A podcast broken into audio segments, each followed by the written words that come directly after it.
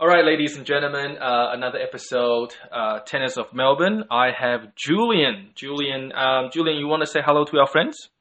Hi, hi everyone. Okay. Hello, tennis community. Yes, um, Julian. Uh, this is actually a, okay. So for all the listeners out there, uh, I just hit up with Julian like literally two minutes ago, and he says yes. And uh, obviously, he's got a two-year-old at the back room.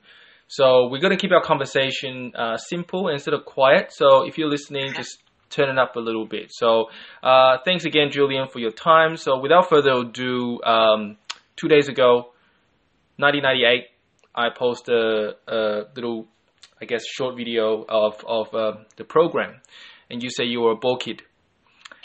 And yeah, that's right. What what can you remember in in in that uh, in that times? Well, it was a long time ago, but uh, yeah, back in the day, oh, well, I was a, probably a 15 year old little scrawny kid and uh, just a, applied through, I think my coach at the time told me to apply. Um, and yeah, just went down to Melbourne Park for the tryouts and whatever. And I think there was about two or three sort of stages you had to get through. Mhm. Um, and I remember actually, I think I got through the first couple of stages and I was down to the last sort of lot of kids to be sort of accepted. And I remember breaking my arm, to be honest. and uh. I think I fell over and broke it rollerblading or something. And anyway, it got to uh, sort of the last tryouts, and I turned up with plaster on my arm, and they're like, "What are you doing here?" sort of thing. Uh, and yeah, I went out. I said, "Look, I can do it with my wrong hand because I broke my right hand, and I'm right-handed." Mhm. And I said, "Look, I can do it left-handed. That's like I'll just try my best and whatever." And yeah, they saw that I was pretty good with my left as well because I'm ambidextrous. Mhm. And I think, yeah, they said, look, if you can get your arm right, then we'll, then you're in. So Wow. it was, um, yeah, the process these days is a bit harder to get in. I think there's thousands of kids trying to get in, but back when I tried out, there was only a few hundred, and Mhm. yeah, so okay. got in and got to the summer of '98, and and uh, yeah, and, and ended up. I think um, my first day I was on on a court out the back somewhere on the old green Plexipave courts, and Mhm.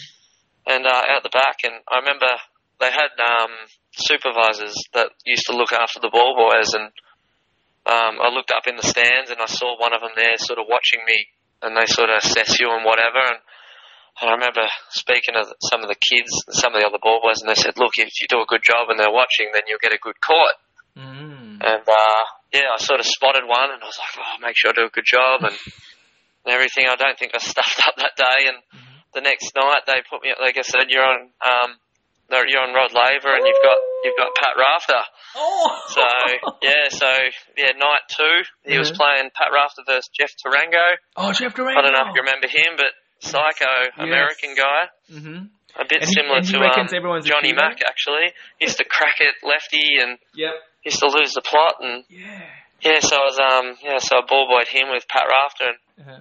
Rafter got up and yeah, it was a pretty awesome experience. And Uh-huh. then um yeah, and then from there I think I did a good job that night and then I ended up getting Rod Laver a couple of days later and a couple of show courts. I think I had Margaret Court Arena and Mhm. show court two and Mhm. yeah, every day was different. You sort of get to the end of the day and then you find out what court you're going to be on the next day and what time you're on. So Okay, few few Yeah. things. Few things. One, you did the Yep. Pat Rafter match with a plaster on. no, no, no, Okay. no. So no, in the in the stages when they choose Ah, choose was who's going to be the ball boys. Yeah. Um, so when they're trying to find the, the right kids or whatever for the job, Mhm. yeah, I'd done the fir- I'd got through the first two stages, and then I broke my arm before the third stage. I think was the last stage Mhm. To uh, get a spot as a ball boy, and I turned up with a broken arm. Right. Now, So and then I got through, and then by the time the Aussie Open was on, my arm was healed, and, okay. and, And, uh, yeah, um, so I didn't do it with a plaster on. No. that'll, that'll be pretty funny. Um, back then, was there a towel rule where players can bring towels and you deliver towels? Yeah, yeah, yeah, yeah. Mhm. Yeah, they, um, we just got told you got to service the player basically. So whatever the player wants, you just do. Mhm. So if they want a towel, then uh, then yeah, you got to get the towel for them. You got to get a drink for them if they want a drink or whatever it is. So Okay. Yeah. So now that's because I must say, uh, in 1998, I was a. I think we're probably sort of in a similar age. It's a similar Mhm. era. And back then, you know, for those who are listening, and you guys, if you're like under 20 years old, now back Yep. then, the ground pass. You ready, guys? Ground drum roll, please. 15 bucks. 15 bucks ground pass. Yep. I reckon you're about right. I reckon it was 15 bucks. Yep.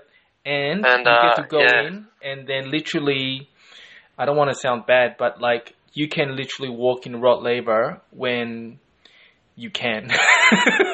Yeah.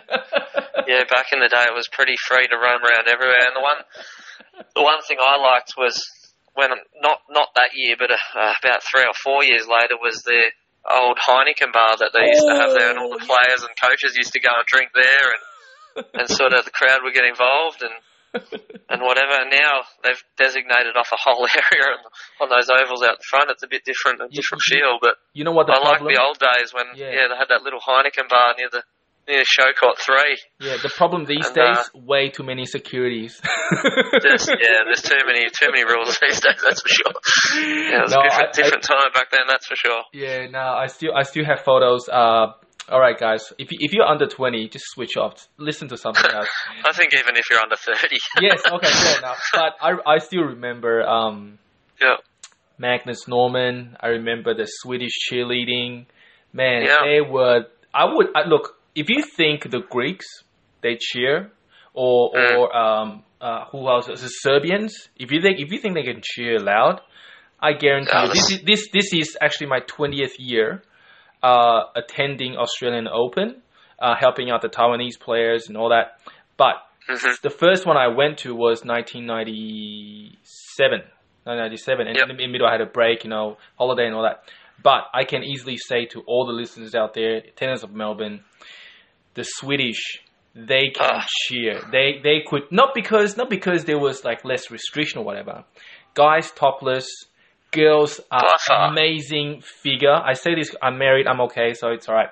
Um, but I'm telling you, they are they are like united. Like uh, Jonas Yeah. Bjorkman, Thomas Johansson, Magnus Norman, um, and I think I was listening the other day to something, and they were saying they had, yeah, back in the day they had about ten players or 10, 10 Mm. Swedish guys in the draw, and then a bunch of bunch of girls as well. And Mhm, mhm. yeah, there was like Thomas Johansson, Bjorkman, Mhm. Norman, all those guys Mhm. that you're talking about, and the crowd just. Yeah, Oh. the Swedish fans just went nuts, didn't they? Oh, they That were was, nuts. uh, they were was nuts. pretty And- cool. and it all it takes, like I was listening to them once, and then all it takes is one person just making that sound, and everyone Yeah. just followed. And they You know what the thing was though? They could actually sing. Mm-hmm. I know, A lot of these fans these days can't sing. You, Yeah, you, just you got to just look at the Aussie fans, yeah, the uh, fanatics. yeah, and like Gareth who runs that. Come on, the guy needs to look, at some singing lessons. Yeah. Sorry, Gareth. and- I actually know Gareth, so I, I, he I won't mind. I reckon But, uh, the uh, Swedish because a lot of them I was listening. They they're all sort of like backpackers. They're coming down and and I reckon they rehearsed Yeah. all the night before. You know, h- half sober, whatever you like to call it. Yeah. But then once they get in, man, they were chanting from warm up to the final Mhm. to the match point. And I'm telling you, it's so many times the the matches got interrupted because of chanting, and um, it was just it just raw and it was pure tennis passion. So if if I if there's social media, you know, back in the days, man, it will go viral. Oh, sure. It was just yeah, but uh, yes, okay. Well, Yeah. um, mo- moving on to, to tennis, are you uh, were you a play were you a player um, in in competitive level? yeah. So um, yeah, I've played since I was uh, I think 5 Mm-hmm. Yep. um, yeah, I played state grade pennant for Dendy Park for a few years. Mhm. Um, from oh god, was would have been about 2004 or something till maybe 2007. Mhm. I played, yeah, obviously I built up to that, so I played grade one at uh, a couple of clubs, played at Caulfield Rec and uh, Beaumaris, and also Dendy as well. Wow. Um, yeah, I've played for years, and then I went on the, I went and played on the circuit Mhm. in 2012. I played in about 13 different countries on the on the futures circuit. Didn't go very well, but Mhm. made a semi of a doubles Mhm. um, with a with a Chinese fella in Belgium, and uh, that was good. So we got some points, but uh, the rest of the year was pretty pretty dismal. but uh, yeah, it was good to travel, and I kind of did it for a couple of reasons because I because I'm a coach. Mhm. Um, I'd always sort of coached a few players that wanted to do that, and Mhm. I sort of wanted the experience so that I could help help anyone that wanted to travel on the circuit and sort of give them some ideas on how to do it. Okay. Well, so I did it for that reason, but I also did it for yeah, just to get out there myself and have a crack. So Mhm. Now, yeah, it was good. excuse and excuse my long term memory because people hate my long term memory because that was like Tom, how do you know this? All right, here, this is what happened many many years ago, guys. I remember uh, I forgot his first name, but he was something Staniak. He was number one. Yeah, Michael. Staniak, That's yes. right. That's right. Okay. Now the reason why I know this guy's name was because I think was uh, national championship or state championship, and it was broadcast on ABC. Yep, yep. Remember that? No, I don't. But okay, but but all I'm saying is, well, national TV they broadcast like say December Showdown, for example, and I remember that match, and it was I think it was one of the I think it's in the final where he was down like I don't know in the in the in the tie break he was like five one down, and he came back and won the match, and you know delivered his speech speech, and it was so much um, the the tennis back then it was it's somewhat uh, I don't know. It's it's very exciting. I remember we we we um, do you, do you know you, you obviously probably would know Rob Phillips, uh, Nick Yeah. Ortica, Yeah. Jamie Gill. Uh, who else was around around uh, our our era? Uh, uh, probably not my, my era, but a few years uh, uh, above me. Yeah, Uh, I'm I'm 37, so oh, mate, we are like. so Robbie Phillips is my I think same year as me. Hicksy, mhm. um, Ben but Matt Hicks probably a year younger, I think. Longridge. Yeah, Longridge, Bryce, Bryce Durham, Mhm. Dave Spearings. hmm Um, Rob and I yeah, heaps of, heaps of players at that time. Yeah, Robin and I went to the same school. Whitefriars College. What's that, sorry? Rob and I, we went to the same school. We went to uh, Oh, did you? yep, Whitefriars College. Oh, very good. Yeah, there you go. Um, yeah, what did you? Were you always from Melbourne, or did you move from different? Yeah, I yeah yep. Didn't grow up in Melbourne as such, but um, yeah, on the uh, I grew up in Cranbourne, Mhm. so out that way, and then yeah, sort of played played a lot of my tennis in my junior days from there. Mhm. Um, I did live in Perth for a couple of years, but Mhm. that was when I was young, and then came back and spent most of my time playing at Cranbourne until I sort of started getting a little bit better, and Mhm. then yeah, when when sort of Cranbourne Tennis Club couldn't provide sort of the grade I wanted for pennant, then I sort of moved. So Oh, I knew I don't know if you know David Spearings, but he was um, one of my good mates, Mhm. and he was playing pennant at Caulfield Rec, and I sort of went across to there with him, and Mhm. yeah, from there I sort of went went at a few other clubs and You you wouldn't my know to my grade. So you wouldn't know my coach by any chance because I, I I was playing at uh, uh, Box Hill North Tennis Club. His name is Ian Peter Budge. yeah, no budgie. does he coach you? Does he? Hi, budgie. How you going, buddy?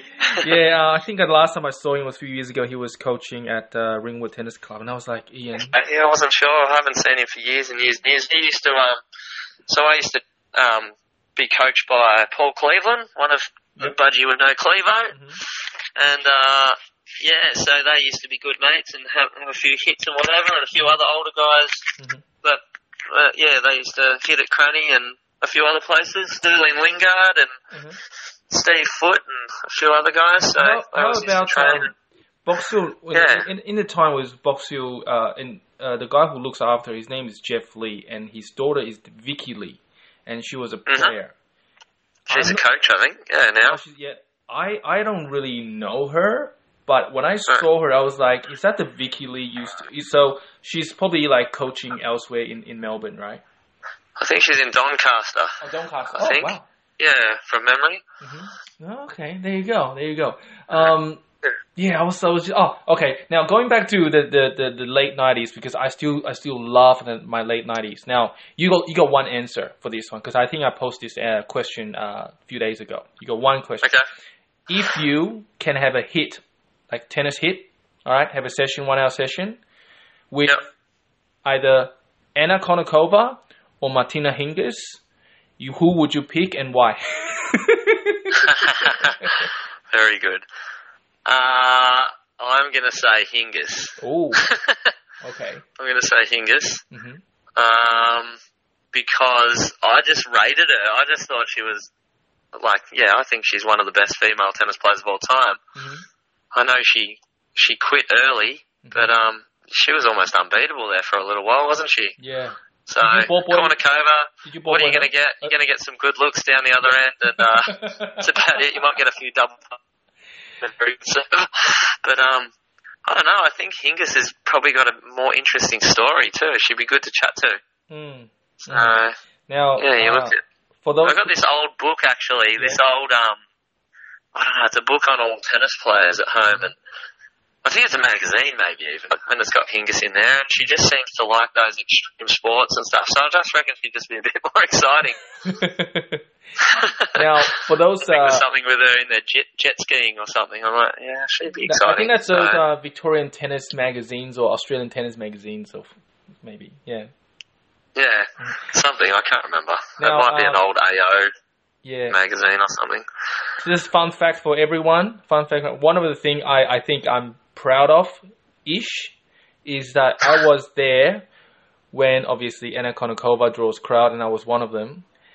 And she had a match where she served 26 double faults. Yeah, that's exactly what I'm talking about. She was horrible. Man, oh look, Uh, do you think people are there to look at double faults? Come on. who, who, who reminds you of an Anna Kournikova these days? Me, uh, ooh, um, I think, oh, that's a that's a good one. Um, who's sort of there for the looks? Uh, I don't want to. I'm going to say Eugenie Bouchard. Oh yeah, that's a I good reckon, I reckon she's there just for looks. Mhm. Mm-hmm. and that's it. Yeah, no, no tennis. I mean, I'm sorry. Sorry, Eugenie, if you're listening to this podcast. Hey, she she had a I'm sure she's not. She she had a date, and it was something like hundred thirty five thousand dollars for a date and whatever, and it was. Yeah.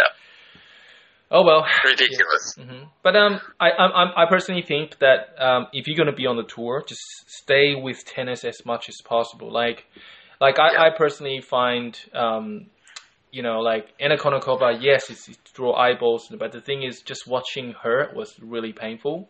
Um, Yeah. But in in a way, but then the thing is, if you're there only for entertainment, I'm sure there's other platform. Yeah, Genie Bouchard, you know, she's she's cool and uh, she made she do she did well, but you know, hopefully she, she comes back and, you know, play some decent tennis after all this. But, um, yeah, there's, there's actually a couple of like cycles of personalities. Like, um, do you find Pete Sampras, and I, look, I'm not, we're not here to roast or, or rate or whatever, but do you think, do you think, do you think Tsitsipas is, has a bit of that same mentality as Pete Sampras? Oh, geez, that's a tough one. I know. I don't, no, I don't think so. hmm I think it's hard to know, isn't it? You don't really get to know them just by watching television hmm or just by watching them live. hmm I think, I think Sampras, you can't even compare the two at the moment. Tsitsipas is so young. Mm, that's true. And Sampras was an absolute. So before Federer and Djokovic and Nadal came along, Sampras was number one in my eyes. I Oh. thought he was, yeah, the greatest of all time. Mm. So, I mean, other people can that were around when Rod Laver and that were around can probably argue that, but Mhm. I never saw anyone better than Sampras. Whereas Okay. Tsitsipas seems to be a bit up and down and, Yeah, true. and whatever at the moment. So, but who knows? He's got a, lot, a long career ahead of him as long as he doesn't get injured or anything. So Yeah. he could Yeah. change it, but There his are, game style's def- different. That's for sure. That's true. That's true. Now, now for those who are still listening, I'll give you kudos because what I'm about to say, some of the names you probably never even heard of. Okay, and I'm sure Julian, because if you love your tennis, you probably know. One of the guy I really really like from Switzerland. His name's Jan Simerick. You remember this guy? No, no, I don't. so so he, he's uh, he's uh, is a bit lefty. Is it James Simerick? Yeah, Simerick. Yeah. Anyway, so he's a bit lefty, and um, and then one time he did something stupid and he punched the wall so hard, Yep. and he fractured he fractured his uh, his hand, and he ended his career.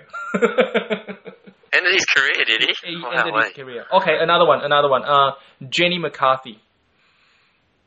No, don't know. So, so Jenny McCarthy served the fastest serve. Uh, I think was something like 220 for a very long time until I think Venus Williams uh, beat her. Uh, Chanda Right. Rubin. Chanda Rubin. Okay. Uh, oh yeah, I know Chanda Rubin. okay. Yeah, Um, Yeah. Amanda Coetzer. Google these things, guys. yes, uh, yeah, Amanda Coetzer. Yep. Yeah, Amanda What did Coetzer. she do? Uh, yeah, well, I just had a bit of crush on her. That's all. Wayne Fair Ferreira. Wayne Ferreira. Yep. How good it was his uh his his uh his baseline work. Basically, until uh, Kevin Anderson come along, he was still the number one in South Africa, wasn't he? Yeah, yeah, true. Yeah, I think I think. Shout out to uh, Ruan Roelofse if he's uh, listening from uh, South Africa, by the way. Oh, travelled with him. Okay. Travelled along and uh, met him along the way, along the journey. Hmm Good bloke. Right. Okay. Well, let let let's uh let's uh look into uh your modern say modern tennis. You said you're you're coaching now. Now, do you Mhm. think let's say when you were playing and now you're coaching, uh, were there any differences? You know, uh, modern modern tennis coaching style versus say, you know, 15, 20 years ago. Um, yeah, definitely, definitely. When I started coaching, a lot of the, a lot of the swing paths and um, the ground strokes, especially, were were different. Um, you used to sort of teach, or I used to sort of teach. You know, you'd take your racket back to the fence and then you'd swing up over your shoulder, but Mhm. especially on a forehand. But these days, I try and get the kids to sort of wrap the racket around themselves and have a bit more, bit more wrist involved. Mhm. I suppose it was a bit more of a stiff sort of looking swing, swinging over your shoulder back in the day. Um, but yeah, technology's changed and everything, and you can get more rip on the ball now, and all the pros are doing it, so the kids want to do it too. So Actually, I got a question to ask you as a coach. Do Mhm. you think, or did you think that, say, 15, 20 years ago, there are more people one hand, uh, one-handed backhand than now? no, no, not necessarily. Mhm. No, no, I've, I think. What are you talking about? Kids or adults or Yeah, what? just just in general. Like I, I feel like uh, one one-handed backhand. Uh, I mean, for women wise, it's it's slowly. Definitely on the circuit. Definitely in the Mhm. on the tour. I think. Mhm. Um, there was definitely a lot more one-handers because sort of still. I mean, back in the day, everyone used to use continental grip, didn't they? So Mhm. that was all one-handed. I mean, you had Bjorn Borg hitting two-handed, and maybe a couple of other players, but there wasn't many hitting double-handers. Mhm. But then, um, yeah, Agassi and all those guys came along, and everyone sort of changed to two-handed. So I've always taught two-handed when kids are young because it's just easier, Mhm. easier way to teach. It's, it's easy. You just swing over your shoulder. Oh. Um, and they've also got two hands on the racket. It's a bit more strength and it helps them out. And then, yeah, down the track, you can always change them to one hand, but, um, can always, I always usually start them off two hands and, and if they look like they're really having difficulty with it or they're really, really, um, one hand dominant, then, yeah, you might have a go at one hander, but, but, uh, I wouldn't say it's, yeah, especially at the younger level, it would, it's not it wouldn't have been that many more one-handers than two-handers. Oh, I'd okay. it's still more two-handers, yeah, when you teach at least. Mm. But, um, yeah, it seems to me that every country teaches a little bit different as well. Mhm. So I'd say there'd be a lot of people in Switzerland learning one-handers at the moment, especially with Wawrinka and Federer. So, Yes. Now, I I, Yeah. I, I do wanted to uh, let's uh, because I wanted to keep the convo very free, but in a way that we're trying to, you know, um, have a bit of fun in a way. Now, Australian tennis community was uh, formed because of you about five years ago. And Yep. I just want to know the all the stories behind, or most stories behind it, because part of me, Oh, I was, go. yeah, yeah, I know. Part of me, I was, I was actually in, in that in that uh, group, and I was kind of uh, uh, sad and disappointed because the context is, and the content is not player driven. Is it's uh, it's whatever it is. Um, and now, thanks to shout out to Dale for having a a group where we all sort of know what tennis is in general, and um, so we can actually have that. Uh, we don't feel lonely, and we can share our ideas. Now, um, Yeah. why? Okay, well, first of all, how did it all started, and did you? Yeah. did- was it just out of control? Yeah, so I think um, from memory, I sort of I didn't plan it. It just I was sort of looking around. Going, is there anything on social media for tennis people in Australia? I guess, and couldn't find anything. And I'm like, well, I'm going to just make a page. like, I'm just going to make a page, and I'm just going to invite all my tennis mates on there. I think there was about 80 mates or something I had on Facebook that were tennis people. Just said, come along, join it, and uh, share it with your friends and invite invite other tennis people. And yeah, from there it just yeah, I, I was in I was running the page for a little while first, and it was pretty good early on. Mm-hmm. Um, it just got out of hand. It just just everyone would invite everyone, and I think oh, maybe I'm not sure exactly if this is true, but on social media, if something gets quite popular, then it sort of gets I don't know. I suppose it gets advertised outside what it's meant to be advertised for, and mm-hmm. people everywhere were sort of asking to be invited to the page, and I was probably getting a hundred, maybe even some days two hundred requests to join the page, and I had to accept everyone, and mm-hmm. um, you couldn't just join the page; I had to accept their request or whatever. And it was just getting too much. I had a little like, well, I had a little daughter on the way, and uh, I was busy with work and and everything. I was just like, I'm studying at the moment as well, and it was just too much. I was just like, well, this is pointless. Mm-hmm. Um, and I sort of just put it out there. Does someone else want to take this on? I'll take it on with me or whatever. And and yeah, so the people that run it now have took it on and. and uh, yeah, I don't, don't want to say too much, but there's some people, some people that are on that page that shouldn't be on that page. Like that that just uh yeah get too involved and and you know like it almost seems like some of the people on that page just abuse people for the fun of it. Yeah. And um and then you know people get upset about that that are involved in tennis and that care about it and uh and yeah and then it just ends up with arguments and whatever and it's just yeah so anyway, I'm, I'm glad I'm out of it, and uh, I don't have any responsibility anymore, which is good. Um, I'm not. Yeah, I, am not even on the page anymore. I, I, got I got rid of it. I'm I'm out. mm-hmm. Oh, that's so. Because but I've joined the tennis zone, and yeah, it seems to be pretty good. Like it seems to be there's just players on there, and maybe some coaches and maybe some parents and whatever of kids that play. But it doesn't seem like there's anyone that hasn't got an idea at all. Mm-hmm. And if there is, well, they're not really saying much on there, which is fine. So, mm-hmm. but um, yeah, that's okay. hard because everyone's entitled to an opinion, but yeah, some people's opinions just aren't right, I suppose. So. Okay, well then, on, on the on the last post I made, um, I'm I'm gonna pitch you an idea, and I want you to really be the devil's advocate or whatever you like to call it. Just throw at me. And uh, like my my idea about tennis of Melbourne, apart from before the convo, I was saying you know about appreciation, bringing the community together, and all that. And mm-hmm. a big part of me, I really want to do something for the players. When I say players, and no against if you are like, if you if you're good but you don't have say WTA or ATP ranking, I'm sure you're still good. But what I'm yeah. saying is people who are professional and yeah. and um, I'm not. I'm going to be very cautious about this because I I have. What do you what do you class as professional? Okay, so I'm going to class say, someone as professional if they've travelled like me who didn't get any points but um had a crack. Um, and, or, or, do you class okay. someone as professional? I would say I would say if I have to draw a line, then it will yep. be an ATP or WTA point. But yep, so got points. Yep. if you if you if you travel and not winning points, I'm going to classify you as pro am pro pro amateur. Yeah, I would say I'm yeah a semi. You would you wouldn't say I wouldn't class myself as a professional tennis player. There's no way. Mm-hmm. So but, a struggling one at least. So yeah. so what I'm what I'm yeah. trying to say is I want I'm, I think there are roughly about give or take fifty or more players.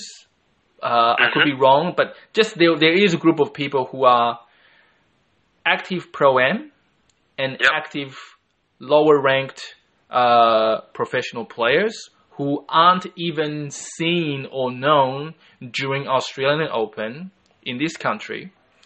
Uh-huh. Um, and how can I just have a tournament or even events where it's just simply prize money, no ranking, and whoever wins. So, so for them is match play, uh, you know, getting some prize money um, yeah. from Tennis of Melbourne is obviously trying to reach out to different, um, I guess, different clubs where whether it's four courts, eight courts, I don't know, but it's very much uh, very minimal, I guess, uh, management. So. Um, yeah.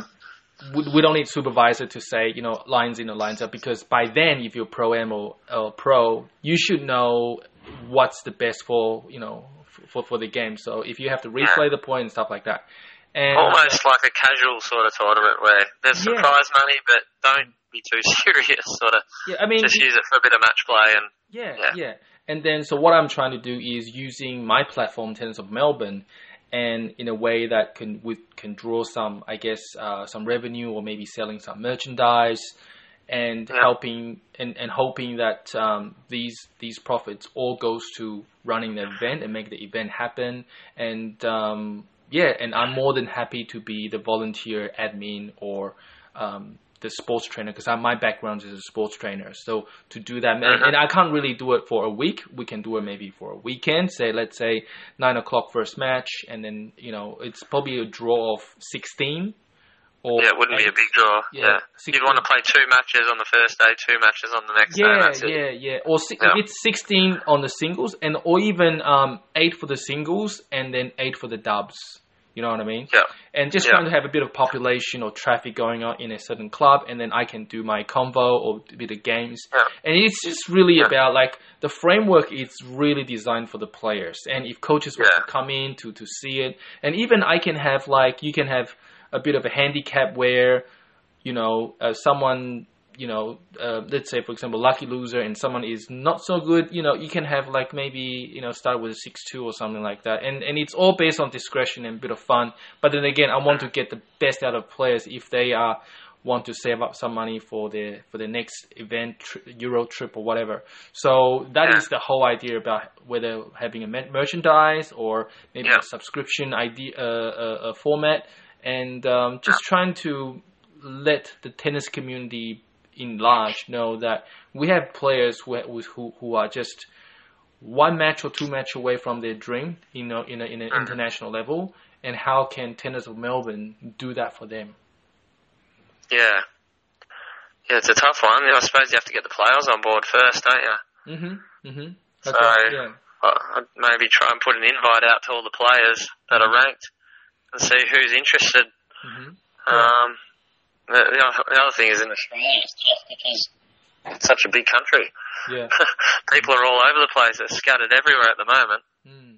Um, even like some people are overseas. Like I think de Minaur's overseas, and Mhm. and uh, yeah, but he'd probably be too good for this little Yeah. tournament. But but uh, you know, like yeah, people are all over the place. So it'd be finding a venue, which I'm sure you probably got already, and inviting the players, seeing who's keen, and seeing if you can get eight people to be involved, or 16 people, or whatever you want. So Mhm.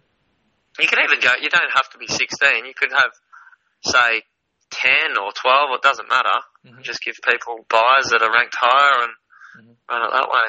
So Okay. I'd just see who's keen and invite the players and see what, even ask their opinion, see what they, see what they want to do with the format and Mhm. how they might want to run it. So Right. Right. Okay. yeah, I- I'd try and get some play, yeah, get some feedback from them. Mhm. Maybe put out a questionnaire or something Mhm. and see what they think. So Okay.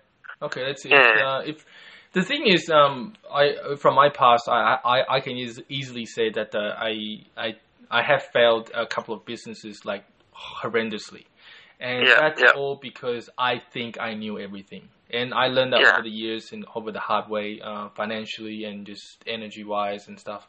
So um, yeah, you you definitely on the uh, right with with with feedback. So and again. Um, I didn't know Tennis of Melbourne will take off because simply I was just thinking just one convo at a time, and next thing I know Yeah. is we're hitting uh, 8,600 uh, plays in the last two months, and I was like, That's how these things happen, isn't it? Like, Yeah. That was like my tennis page. I just thought, oh, you know, I've got a few friends and Mhm. might get a hundred people. Yeah. I think it's up to I don't know three and a half thousand people now.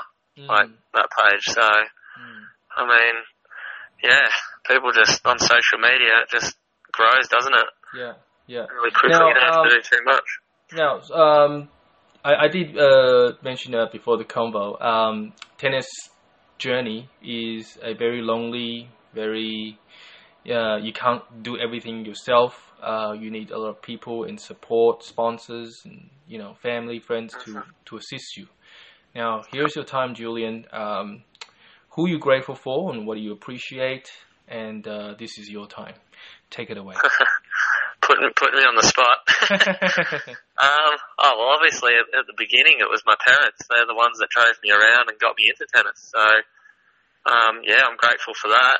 Um, yeah, so there was them, and then obviously all my coaches that uh, that kept me playing, and it was more so about just enjoyment when I was young. I didn't really care what I learned as long as I was having fun out there. So. Yeah, I think I started off at Devon Meadows Tennis Club. There was Coach Peter Gronman out there. I'm not sure whether he's around, or I haven't heard of heard of him for many years, so I'm not sure whether he's around anymore. But I'm sure someone listening has. Mm-hmm. Um, and then from there, I went over to Perth, um, but I cannot remember the coach that I had over there, to be honest. So, so I got no one to thank over there. I wasn't there for long.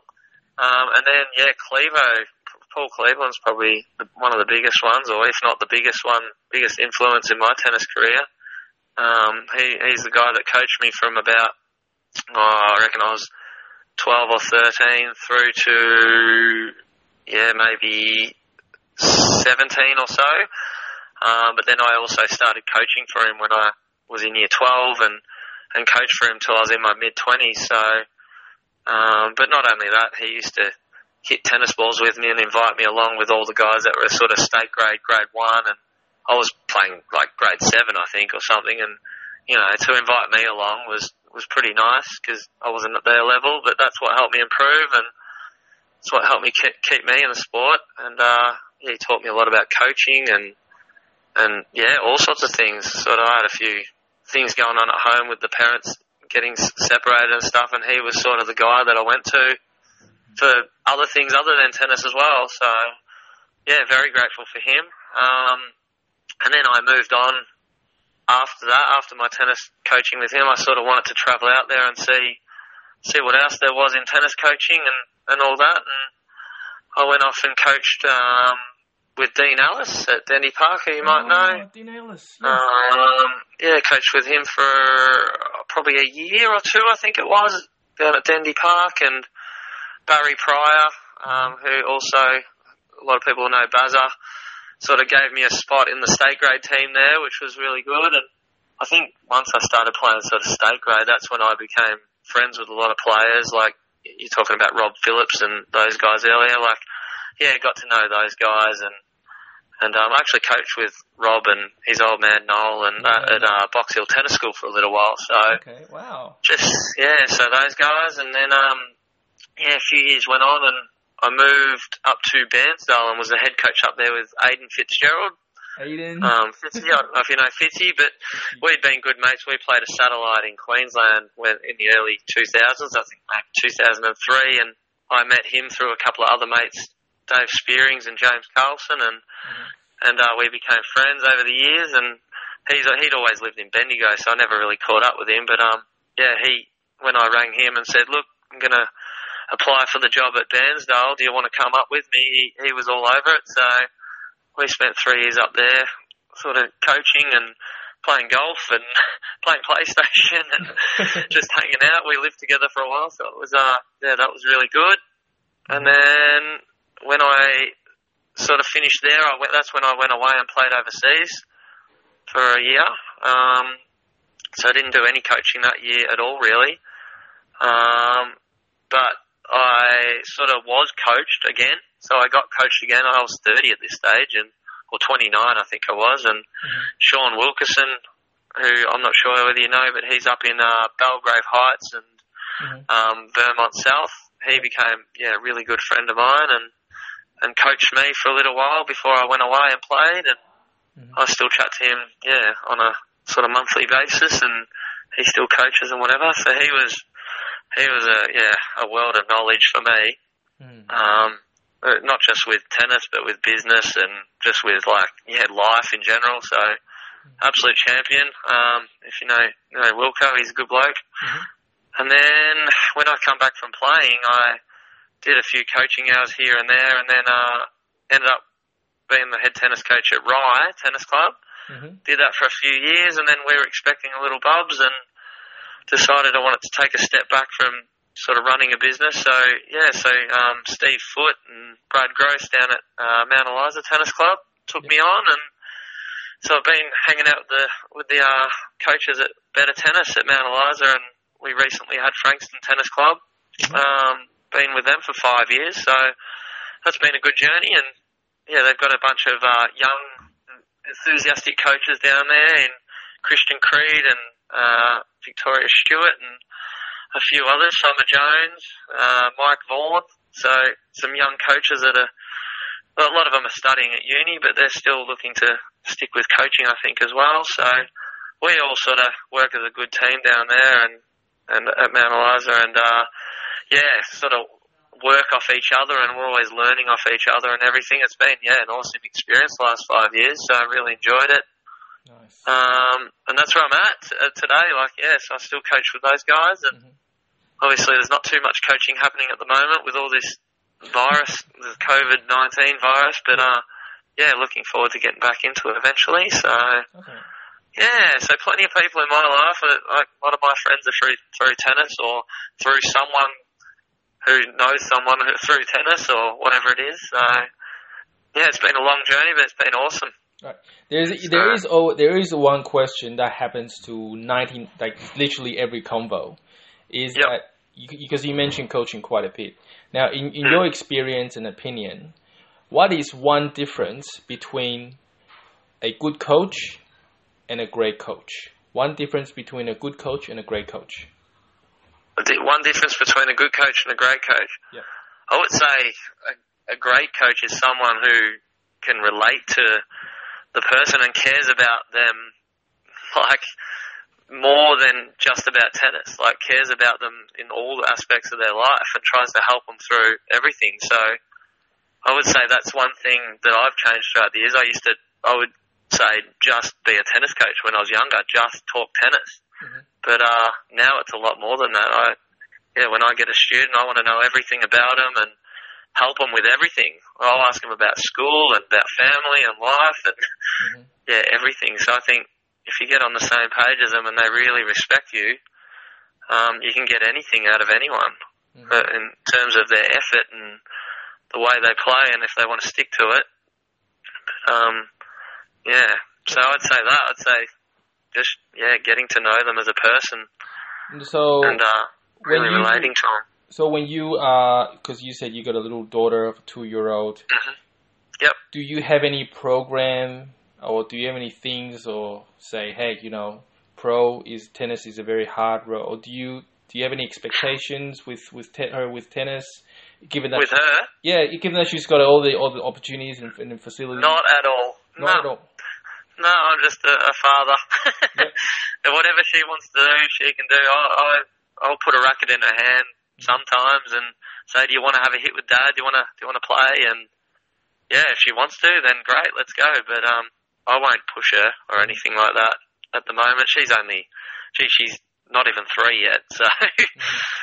So yeah, I might just chuck some balls to her, and if she hits them, she hits them, and if she looks like she's having fun, we'll keep going, and if not, then let's go and do something else. So Oh, nice. yeah. Nice. I think that's the main thing being a dad. You can't you can't expect too much out of them. You just got to be there for them and sort of guide them through life.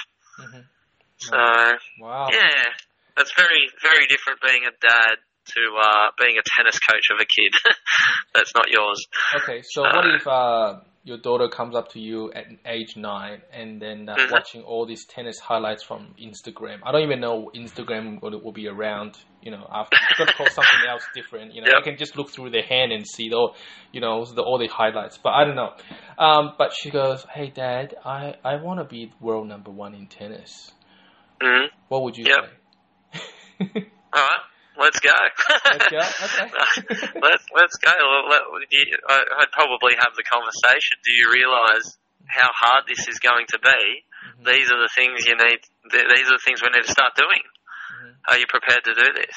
You'd probably, I'd probably have the serious conversation with her at some stage. Mhm. Nice. Um, Okay. and then, and then, oh, yeah, let's see where it takes us. Like, you can't. I wouldn't crush her dreams or anything. There's no way I'd do that. But um, uh, yeah, I'd be, I'd back her. Mhm. I'd back her in. That's for sure. Okay. But um, yeah, you'd, you'd have to see. I suppose you'd have to start training and pushing her and getting her to hit with people that are, are better than her and all that kind of stuff, and see where it takes her. And if she looks like she can cope with it, then fantastic. So Oh, sorry, what's Uh, the name again? her name's Blake. Blake. All right. So Blake, Yep. if you're Yep. listening, uh, when you are, I don't know, 12 and 13. One day, Yeah, one day. maybe in five years when she understands. Yes. And uh, what I'm going to do, I'm going to send this clip from your dad, Julian, and then um, you.